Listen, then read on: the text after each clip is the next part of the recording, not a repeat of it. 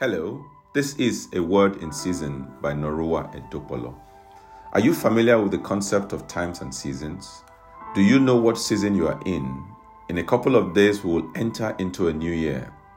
Are there things you can do to prepare for the new year and the new season? Stay with me over the next few days as we search for answers in the Bible. Ecclesiastes chapter 3 and verse 1. There is a time for everything and a season for every activity under the heavens. So there we have it in very simple terms. There is a time and a season for every activity under the heavens.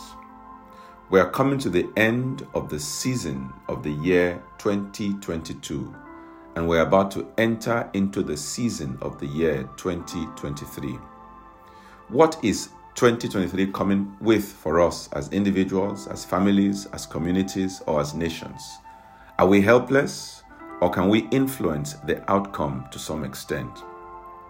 I believe that we can influence the outcome, and that influence starts from the very place of prayer. So, shall we pray? I want you to say, Father, I thank you for 2022. I thank you for everything that you've permitted to come my way in 2022.